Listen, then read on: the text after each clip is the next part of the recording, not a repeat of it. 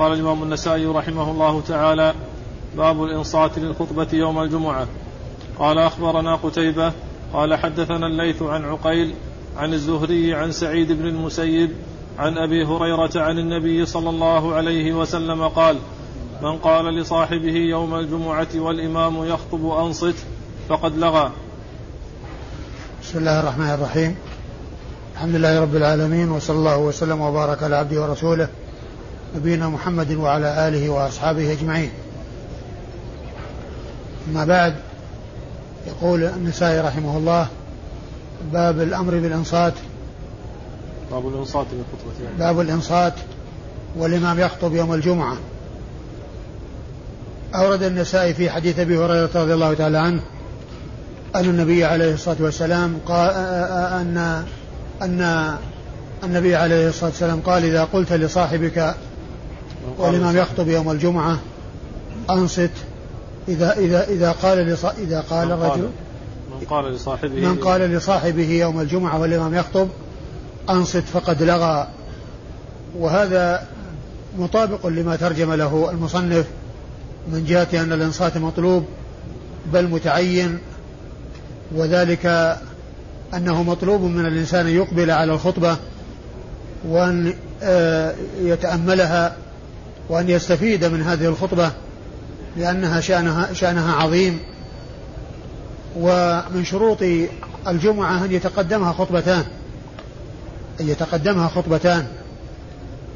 والخطبتان مطلوب من المصلي أن آه، ينصت وأن يقبل على الخطبة وأن يستوعبها وأن يستفيد من هذه الخطبة. ففيه التحذير من التكلم بأي كلمة والإمام يخطب لا يخاطب غيره من الناس ولا يتحدث مع أحد بل لو حصل من صاحبه أو ممن هو حوله أنه حصل منه آه، شيء من الكلام والحديث لا يتكلم معه ويقول له أنصت وإنما آه، عليه أن يمسك عن ذلك ويكون مقبلا على خطبته. وهذا بخلاف الإمام إذا كان الخطيب فإنه يجوز أن يكلم الناس وأن يكلمه الناس. يجوز للخطيب أن يكلمه الناس وأن يتكلم وأن يتكلم هو مع الناس.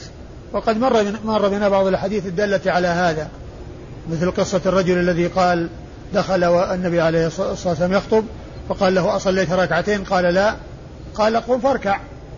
فحصل الكلام من الرسول صلى الله عليه وسلم وهو على المنبر ومن ذلك الشخص الذي هو أحد الحاضرين. فالكلام مع الإمام ومن الإمام مع الخطيب ومن الخطيب لا بأس به. وأما الكلام من الناس بعضهم مع بعض فإن ذلك لا يسوغ ولا يجوز. وفيه هذا يعني هذا التحذير والترهيب وأن من حصل منه ذلك فقد لغى. وقد جاء في بعض الروايات ومن لغى فلا جمعة له. ومعنى هذا أنه يفوته أجر الجمعة وأجر فضيلة الجمعة وإن كان حصل منه أداء الفرض لا يقال أنه يعيد الصلاة أو أن صلاته ليست بصحيحة أو أنه ما أدى الصلاة المكتوبة أدى الصلاة ولكنه فاته فضيلة الجمعة وثوابها العظيم وأجرها الجزيل الذي جاء بيانه في أحاديث عن رسول الله صلوات الله وسلامه وبركاته عليه. وأما إسناد ثم الحديث فيه شيئان. فيه أن أن هذا يوم الجمعة وكون الإمام يخطب. يعني يفيد أن هذا هذا التحذير أو هذا الذي فيه آه، آه، أنه قد لغى فيما إذا كان يوم الجمعة وكان في حال خطبة الإمام. فإذا كان في غير يوم الجمعة خطبة في غير يوم الجمعة ليس لها مثل يعني خطبة الجمعة. لا يقال ان إن من حصل منه الكلام في غير خطبة الجمعة أنه مثل الجمعة بل إنه يختلف الأمر. ثم أيضا آه، آه، الأمر مقيد بكون الإمام يخطب. فلو كان بين السج... بين بين الخطبتين أو كان قبل أن يبدأ بالخطبة فإن ذلك لا لا, لا يمنع منه. ولا يمنع الكلام وإنما الكلام في حال خطبة الإمام.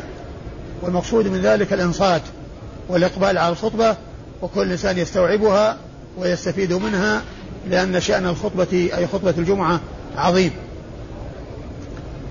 وأما إسناد الحديث فيقول النسائي أخبرنا قتيبة. قتيبة هو ابن سعيد بن جميل ابن طريف البغلاني وبغلان قرية من قرى من قرى بلخ وهو ثقة ثبت أخرج له أصحاب الكتب الستة عن الليث. عن الليث. والليث هو بن سعد. المصري ثقة فقيه. إمام مشهور. هو فقيه مصر ومحدثها. وحديثه أخرجه أصحاب الكتب الستة. عن عقيل. عن عقيل بن خالد بن عقيل الأيلي المصري. و واسمه عقيل بالتصغير واسم جده عقيل وهو آه، ثقة أخرج حديثه أصحاب الكتب الستة. وعقيل وعقيل هذه آه، آه، يعني مثل هذا يعتبر من المؤتلف والمختلف المؤتلف والمختلف.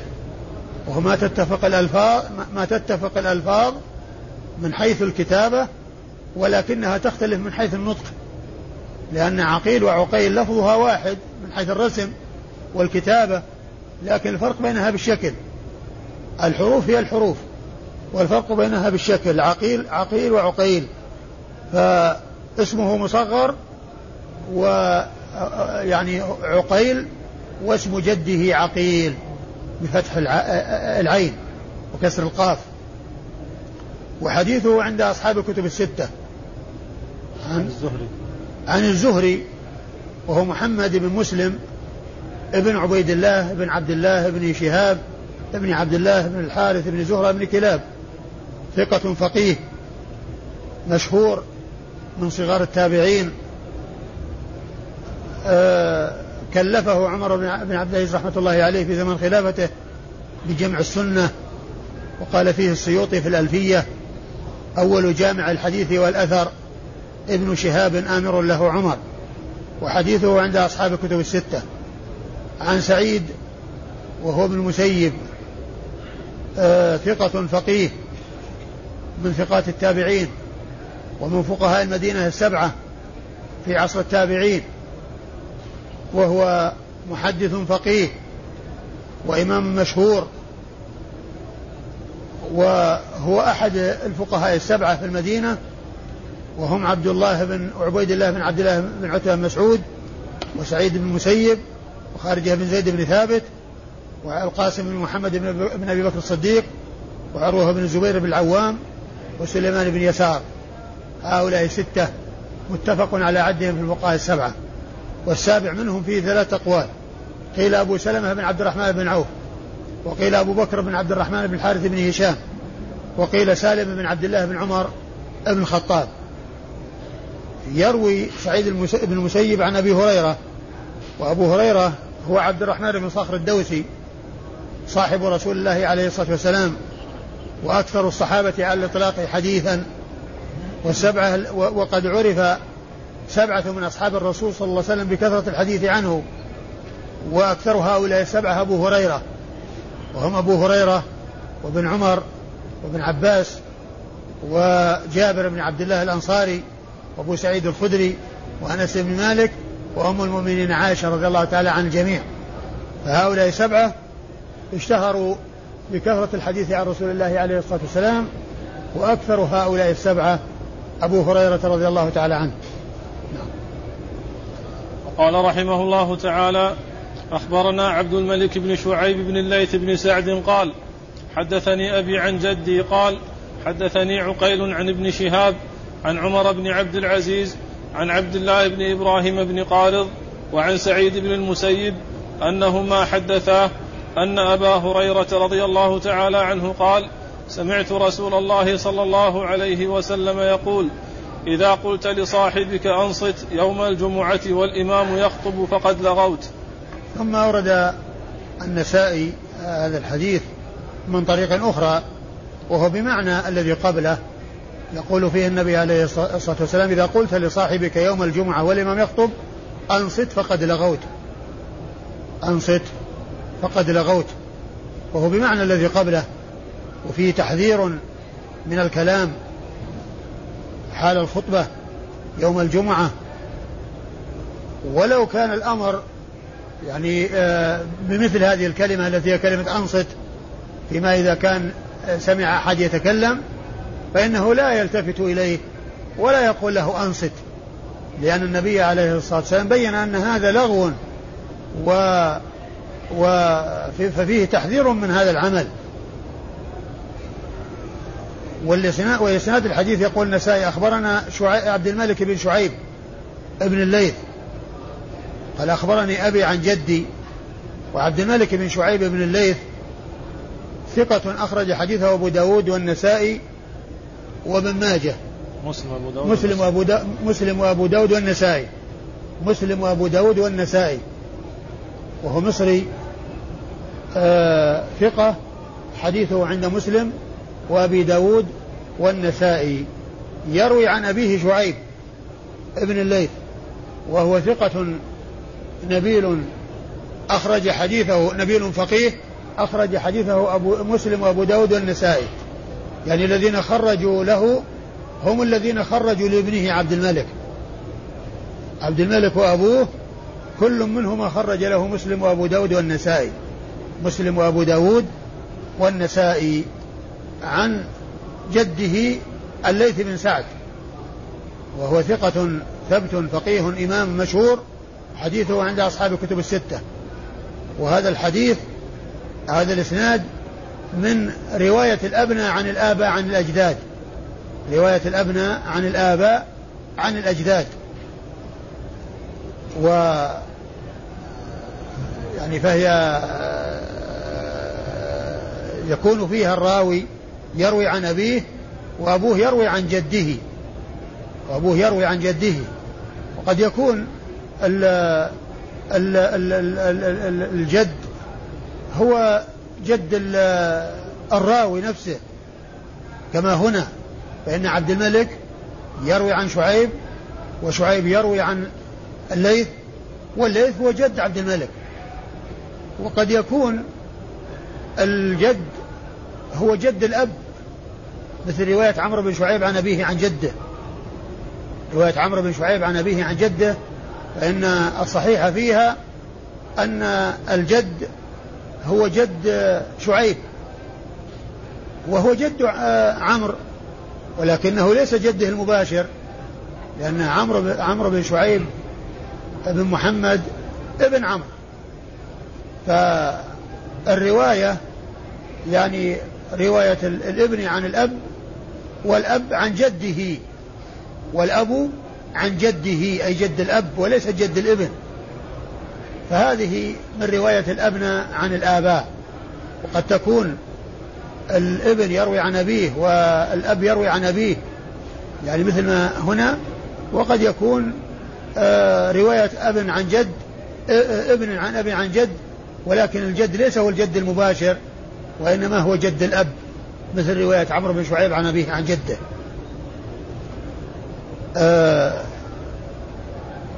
عن عقيل الليث بن سعد يروي عن عقيل وقد مر ذكره قريبا عن الزهري وقد مر ذكره يروي الزهري عن عبد الله بن إبراهيم بن قارض.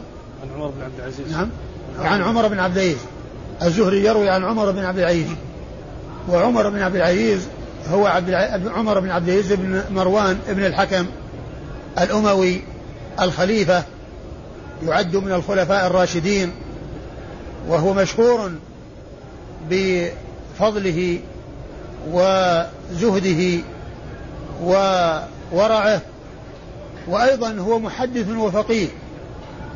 فيأتي ذكره في مسائل الفقه يقال قال فيها عمر بن عبد العزيز ويأتي ذكره في الأسانيد يقول يقال حدثني عمر بن عبد العزيز كما هنا كما هنا.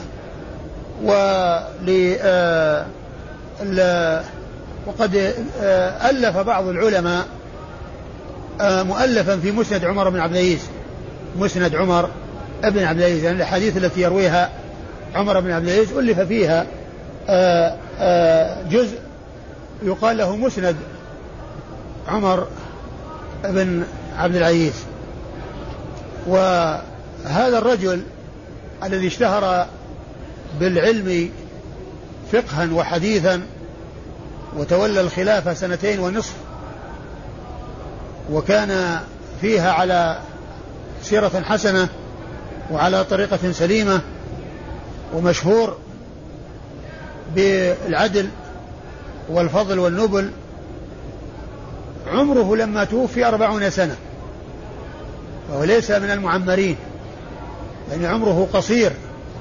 ولكن مع ذلك يعني آه، آآ آه، بلغ ما بلغ من العلم والفضل وولي الخلافة فصار مشهورا في فضله وفي عدله وفي قيامه بالخلافة على وجه مرضي. وعمره أربعون سنة توفي وعمره أربعون سنة رحمة الله عليه. وهو محدث فقيه. وحديثه أخرجه أصحاب الكتب الستة. حديثه أخرجه أصحاب الكتب الستة. عن عبد الله بن إبراهيم بن قارض وسعيد المسيب. عن أبي هريرة وقد مر ذكر سعيد وأبي هريرة. أما عبد الله بن إبراهيم بن قارض فيقال فيه أيضا إبراهيم ابن عبد الله ابن قارض يعني بالعكس بالقلب. وقال الحافظ بن حجر وهم من اعتبرهما اثنين. يعني إبراهيم بن عبد الله بن قارض شخص وعبد الله بن إبراهيم ابن قارض شخص وإنما هو شخص واحد. يأتي آه، آه، الاسم فيه تقديم وتأخير فيقال عبد الله بن إبراهيم بن قارض ويقال إبراهيم بن عبد الله بن قارض وهو صدوق أخرج حديثه صدوق أخرج حديثه من؟ البخاري في الأدب ومسلم أبو داود والنسائي وابن ماجه. البخاري في الأدب والأدب المفرد ومسلم وأبو داود ومسلم وأبو داود والنسائي وابن ماجه. يعني ما خرج له الترمذي ولا البخاري في الصحيح وإنما خرج له في الأدب المفرد.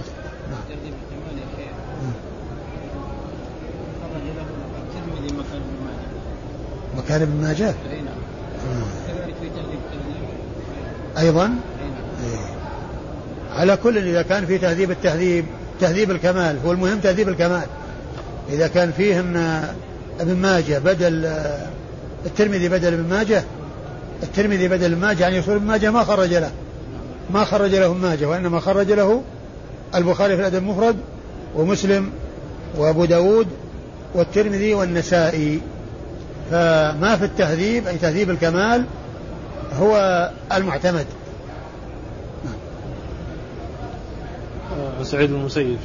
نعم مر. سعيد وأبو هريرة مر. وقال رحمه الله تعالى باب فضل الإنصات وترك اللغو يوم الجمعة.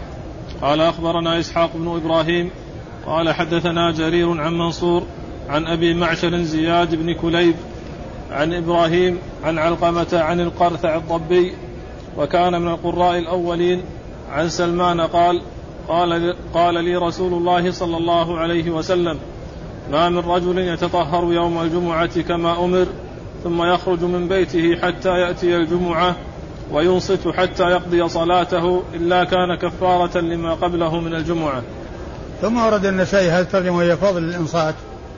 آه فضل الإنصات وترك اللغو يوم الجمعة يعني والإمام يخطب. أورد فيه حديث سلمان الفارسي رضي الله تعالى عنه أن النبي عليه الصلاة والسلام قال ما من رجل ما من رجل يتطهر يوم الجمعة. يتطهر يوم الجمعة كما أمر. يتطهر يوم الجمعة كما أمر. يعني إما أن يكون يعني آه، يتوضأ يعني ويعني آه، يتم وضوءه وهذا هو الأمر الذي لا بد منه. أو مع ذلك يغتسل وهو إما واجب أو مستحب. على خلاف بين العلماء في ذلك والذي ينبغي للإنسان المحافظة عليه ولكنه إذا تركه الغسل لا يأثم. فقوله كما أمر إما يحتمل أن يكون المراد به يعني الوضوء الذي لا بد منه أو يراد به الوضوء مع الغسل الذي هو مندوب متأكد أو واجب على خلاف بين العلماء في ذلك. ما من مسلم يتطهر كما أمر. ما من رجل. ما من رجل يتطهر يوم الجمعة كما أمر. أيوة. ثم يخرج من بيته حتى يأتي الجمعة. أيوة. وينصت حتى يقضي صلاته. إلا كان كفارة لما قبله من الجمعة. ما من رجل يتطهر يوم الجمعة كما أمر ثم يخرج إلى ثم يخرج من بيته حتى يخرج من بيته حتى فينصت حتى يقضي الإمام صلاته. إلا كان كفارة له كفارة لما قبله من الجمعة. كفارة له من كفارة لما قبله من الجمعة. يعني من الجمعة إلى الجمعة. يعني من هذه الجمعة إلى الجمعة التي قبلها يكفر ذلك آه هذا العمل الذي عمله. وقد جاء في حديث آخر الجمعة إلى الجمعة ورمضان إلى رمضان كفارة لما بينهن ما بينه ما اجتنبت الكبائر. كفارة لما بينها ما اجتنبت الكبائر. والمقصود بذلك تكفير الصغائر. وأما الكبائر فإنها تحتاج إلى توبة. فإنها تحتاج إلى توبة. ولهذا قال النبي عليه الصلاة والسلام في الحديث ما اجتنبت الكبائر. فيكون كفارة للصغائر. فيكون ذلك كفارة للصغائر. والحسنات تذهب السيئات. والسيئات التي تذهبها الحسنات هي الصغائر. وأما الكبائر فإنها تذهبها التوبة. النصوح الصادقة التي التي تجب ما قبلها وتقضي على ما قبلها وكأن الإنسان لم يحصل منه ذنب بعد أن يتوب توبة نصوحا تجب ما قبلها. أيوة. إسحاق بن إبراهيم. النسائي يقول أخبرنا إسحاق بن إبراهيم. وإسحاق بن إبراهيم هو بن مخلد ابن راهوية الحنظلي المروزي وهو ثقة إمام مجتهد فقيه وصف بأنه أمير المؤمنين في الحديث وهو مشهور بالفقه كما أنه مشهور في الحديث. وقد أخرج حديثه أصحاب الكتب الستة إلا من ماجه. أخرج حديثه أصحاب الكتب الستة إلا ابن ماجه. والنسائي يروي عن شيوخ عدة كل منهم يقال له إسحاق بن إبراهيم. كل منهم يقال له إسحاق بن إبراهيم. لكن معرفة آه من هو الشخص المراد يمكن ذلك كما ذكرت من قبل بالرجوع إلى طرق الحديث. إذا كان له طرق فقد يكون يسمى في بعض الطرق فيكون آه، إهماله في بعض الطرق. يتبين المراد من الطرق الأخرى التي صار فيها إيضاحه وبيان نسبته أو أنه ينظر في الشيوخ. يعني شيوخ آه الذين روى عنهم إسحاق بن إبراهيم الشيخ الذي روى عنه إسحاق بن إبراهيم وهنا جرير جرير بن عبد الحميد. وفي ترجمة جرير بن عبد الحميد في تهذيب الكمال ما روى عنه من يسمى إسحاق بن إبراهيم إلا ابن راهوية. الذي روى عنه إسحاق بن إبراهيم ابن راهوية. الآخرين الذين هم غير إسحاق بن راهوية ما روى ما رووا عن جرير ما رووا عن جرير بن عبد الحميد. فيكون هذا من الطرق أو هذه من الطرق التي يميز بها الشخص عن غيره ويعرف بها وذلك بمعرفة الشيخ الذي روى عنه فينظر من روى عنه من الذين يسمون بهذا الاسم إسحاق بن إبراهيم فتبين من تهذيب الكمال أن الذي روى عنه أن الذي روى عنه وهو إسحاق بن إبراهيم هو ابن راهوية. ولم ولم يذكر غيره روى عنه ممن يوافقه بهذا الاسم الذي هو إسحاق بن إبراهيم. آه، أما جرير ابن عبد الح... الذي يروي عنه آه، يروي عنه إسحاق بن إبراهيم فهو جرير بن عبد الحميد. جرير ابن عبد الحميد الضبي الكوفي وهو ثقة صحيح الكتاب أخرج حديثه أصحاب الكتب الستة. وهناك جرير شخص آخر وهو جرير بن حازم وهو فوقه أقدم منه في الطبقة وأعلى منه. ولكن الذي الذي هو من طبقة شيوخ شيوخ أصحاب الكتب الستة هو جرير بن عبد الحميد. عن منصور.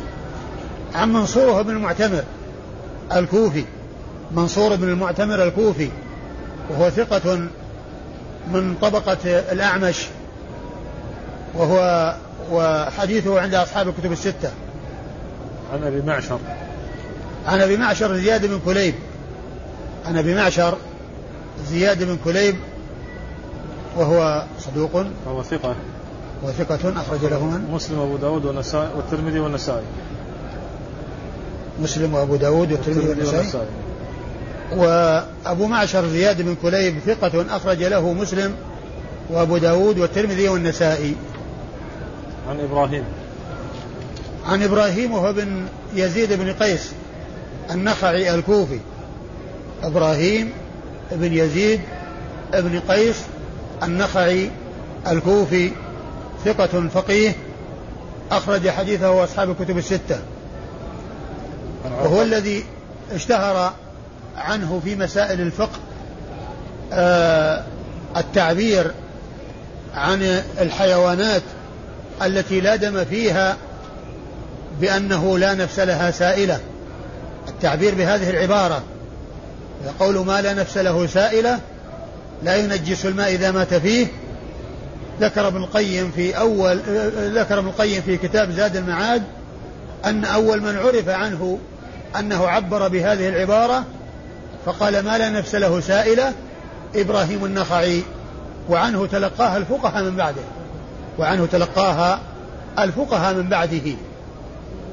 وقد ذكر ابن القيم في كتاب الروح أن هذه الجملة و و وقال وقال عنها حديث. قال وفي الحديث ما لا نفس له سائلة لا ينجس الماء إذا مات فيه. وفي الحديث ما لا نفس له سائلة لا ينجس الماء إذا مات فيه. هذا في كتاب الروح. وأما في كتاب زاد المعاد فقد قال إن أول من عرف عنه أنه عبر بهذه العبارة فقال ما لا نفس له سائلة إبراهيم النخعي وعنه تلقاها الفقهاء من بعده. وهذا يبين آآ آآ عدم صحة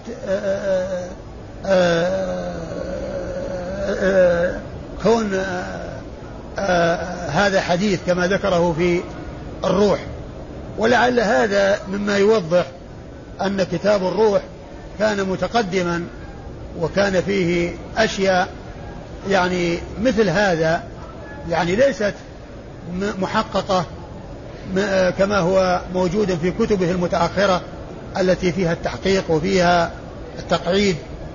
فتأليفه الروح أو كتاب الروح آه، لعله متقدم ولهذا صار فيه مثل هذا الخطأ. وصار فيه أيضا أمور أخرى يعني مثل حكاية المنامات والإكثار من ذكر المنامات وما إلى ذلك. مما هو غير معهود في كتب ابن القيم. فهذا يشعر بأنه متقدم يشعر بأنه متقدم.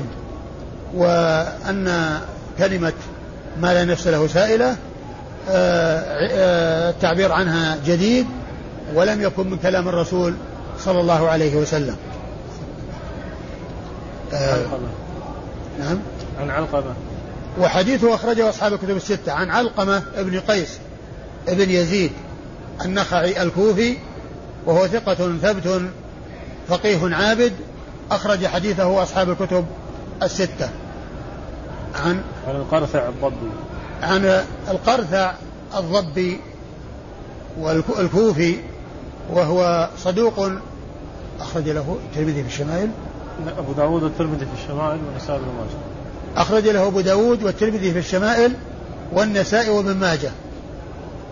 أيوة. عن سلمان.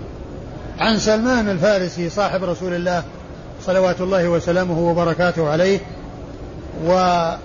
وحديثه عند أصحاب الكتب الستة. وسلمان آه، من فارس ولكن رفعه الإسلام ورفع من شأنه الإسلام وصحبة الرسول الكريم صلى الله عليه وسلم. ولهذا يقول الشاعر آآ آآ لعمرك ما الإنسان لعمرك ما الإنسان إلا بدينه فلا تترك التقوى اتكالا على النسب. فقد رفع الإسلام سلمان فارس ووضع الشرك النسيب أبا لهب. ووضع الشرك النسيب أبا لهب. أبو لهب نسبه شريف. هو عم الرسول صلى الله عليه وسلم ولكن لما كان لم يوفق للإسلام ولم يكن من أهل الإسلام ما ما نفعه نسبه بل الشرك وضعه. وأما سلمان الفارسي فقد رفعه الإسلام. لعمرك ما الإنسان إلا بدينه فلا تترك التقوى اتكالا على النسب. فقد رفع الإسلام سلمان فارس ووضع الشرك النسيب أبا لهب. والرسول عليه الصلاة والسلام قبل ذلك يقول ومن بطأ به عمله لم يسرع به نسبه كما جاء في حديث أبي هريرة في صحيح مسلم. ومن بطأ به عمله لم يسرع به نسبه يعني الذي يؤخره عمله عن دخول الجنة ليس نسبه هو الذي يسرع به إليها. فالعبرة بالأعمال والعبرة بالتقوى إن أكرمكم عند الله أتقاكم. وقال رحمه الله تعالى باب كيفية الخطبة. قال أخبرنا محمد بن المثنى ومحمد بن بشار. قال حدثنا محمد بن جعفر. قال حدثنا شعبة. قال سمعت أبا إسحاق يحدث عن أبي عبيدة عن عبد الله عن النبي صلى الله عليه وسلم قال علمنا خطبة الحاجة. الحمد لله نستعينه ونستغفره ونعوذ بالله من شرور أنفسنا وسيئات أعمالنا. من يهده الله فلا مضل له ومن يضلل فلا هادي له وأشهد أن لا إله إلا الله وأشهد أن محمدا عبده ورسوله. ثم يقرأ ثلاث آيات. يا أيها الذين آمنوا اتقوا الله حق تقاته ولا تموتن إلا وأنتم مسلمون. يا أيها الناس اتقوا ربكم الذي خلقكم من نفس واحدة وخلق منها زوجها وبث منهما رجالا كثيرا ونساء.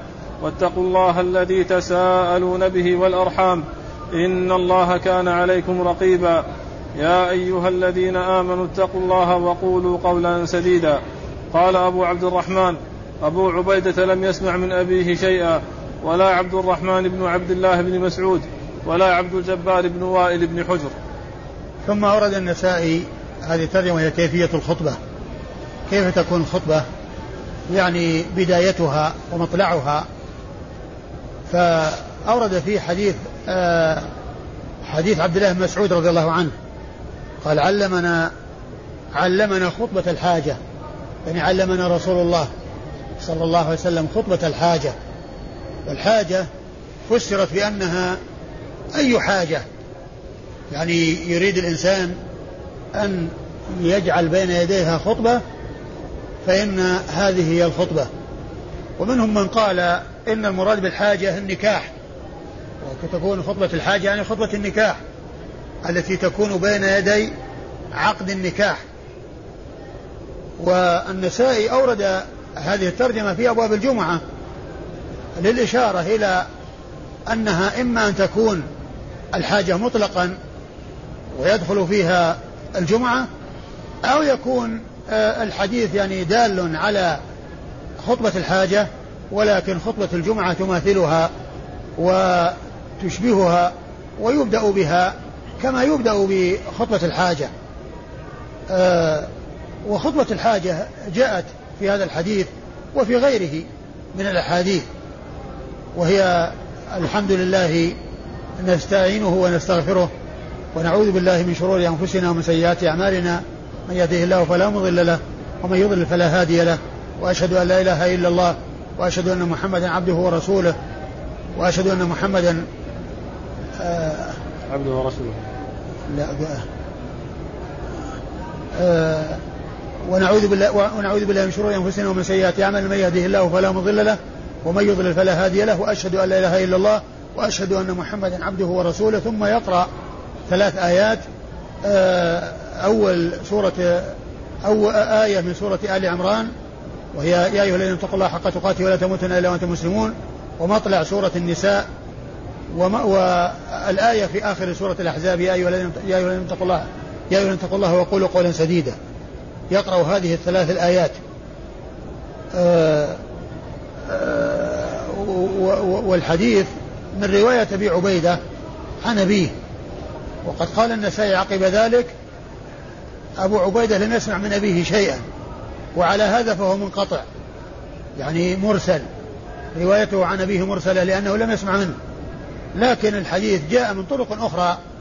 عن عبد الله بن مسعود وعن آه، صحابة آخرين. وهو صحيح بمجموعة بمجموعة تلك الطرق. والشيخ الألباني ألف فيه رسالة خاصة. جمع فيها طرق الحديث. وما قيل في تلك الطرق. وهي بمجموعها آه، يكون الحديث بها صحيحا. وأما الحديث من هذه الطريق وحدها فهو لا يصح لأنه منقطع. لكنه بمجموع الطرق الأخرى يكون صحيحا وتكون خطوة الحاجة ثابتة بالطرق المختلفة عن عبد الله بن مسعود وعن غيره من أصحاب رسول الله صلى الله عليه وسلم. والنسائي قال في آخر الحديث قال أبو عبد الرحمن كلمة قال أبو عبد الرحمن هذه يحتمل أن تكون هي من آه ابن ماجه من النسائي نفسه يقول عن نفسه قال أبو عبد الرحمن قال أبو عبد الرحمن يعني يذكر نفسه بالكنية يذكر نفسه بالكنية ويحتمل أن يكون غيره هو الذي قال قال أبو عبد الرحمن. لكن الغالب أنه هو الذي قالها. وهذه الطريقة مشهورة عند المغاربة. أنه عندما يريد الإنسان أن يتكلم كلام يعلق فيه على شيء أو ينبه فيه على شيء أو يأتي بكلام من عنده يميزه عن غيره يقول قال أبو فلان. يعني وهذا مشهور عند المغاربة كثيرا. وأيضا يوجد عند المشارقة. يعني مثل آه، الترمذي كثيرا ما يقول قال أبو عيسى عندما يريد أن يتكلم على بعض الأحاديث وكذلك النسائي يقول قال أبو عبد الرحمن لكن الغالب على المشارقة أنهم يقولون قلت قلت وفيهم من يقول قال أبو فلان كما يعني آه، هو موجود في صنيع الترمذي آه، الترمذي قال أبو عيسى وكما هو موجود في صنيع أبي, أبي عبد الرحمن النسائي حيث يقول قال أبو عبد الرحمن. ثم إنه لما ذكر هذه الفائدة وهي أن أبو عبي... أن أبا عبيدة لم يسمع من أبيه أضاف إليها بالمناسبة فائدتين وهي أن أيضا عبد الرحمن بن عبد الله بن مسعود لم يسمع من أبيه وأبو وعبد الجبار بن وائل بن حجر لم يسمع من أبيه. يعني لم يسمع من أبيه أي من أبيه عبد آه، وائل بن حجر. وقد مر بنا هذا وأن الصحيح والأرجح أنه لم يسمع من أبيه بخلاف أخيه علقمة أخي أخيه عبد علقمة آه، فإنه سمع من أبيه علقمة بن عبد الجبار آه، علقمة بن وائل. فإنه سمع من أبيه. فالنسائي بها بمناسبة رواية أبي عبيدة عن أبيه وذكر الفائدة أضاف إليها أيضا فائدتين وهي أن عبد الرحمن أيضا لم يسمع من أبيه اللي هو أخوه وأيضا أبو آآ آآ آآ عبد الجبار بن وائل بن حجر. وإسناد الحديث يقول النسائي أخبرنا محمد بن المثنى ومحمد بن بشار. أخبرنا محمد بن المثنى ومحمد بن بشار. محمد بن المثنى هو العنزي أبو موسى الملقب الزمن وهو بصري ثقة ثبت أخرج حديثه وأصحاب الكتب الستة. وأيضا يروي النسائي الحديث عن شيخ آخر هو محمد ابن بشار الملقب بن دار وهو بصري ثقة أخرج حديثه وأصحاب الكتب الستة. وهذان الشيخان محمد المثنى ومحمد بن بشار آه، شيخان لأصحاب الكتب الستة. أصحاب الكتب الستة روى عنهم مباشرة وبدون واسطة. روى عنهم مباشرة وبدون واسطة. وكانت وفاتهما سنة 52 و200 قبل وفاة البخاري بأربع سنوات. وقال الحافظ بن حجر في ترجمة محمد المثنى وكان هو من دار كفرس وكان هو من دار فرسي رهان يعني مثل فرسي الرهان يعني متساوين متساوين لأنهم يعني آه، في وقت واحد وفي بلد واحد وشيوخهم في الغالب متفقين في الشيوخ وفي التلاميذ فهما كفرسي رهان يعني متسابقان ما واحد يسبق الثاني لتقاربهما آه، يرويان عن محمد بن جعفر وهو غندر. قد مر ذكره قريبا وهو ثقة حديث عند أصحاب الكتب الستة. عن شعبة بن الحجاج الواسطة ثم البصري وهو ثقة لقب بأنه أمير المؤمنين في, أمير المؤمنين في الحديث وحديثه عند أصحاب الكتب الستة. عن أبي إسحاق. عن أبي إسحاق وهو السبيعي اسمه عبد عمرو بن عبد الله الهمداني السبيعي. والسبيعي آه، جزء من همدان فينسب إلى همدان وإلى سبيع إلى همدان نسبة عامة وإلى سبيع نسبة خاصة. لأن سبيع أخص من همدان لأنهم جزء من همدان. فيقال فمشهور بالسبيعي وهو كوفي ثقة أخرج حديثه أصحاب الكتب الستة. ثقة يرسل وحديثه عند أصحاب الكتب الستة.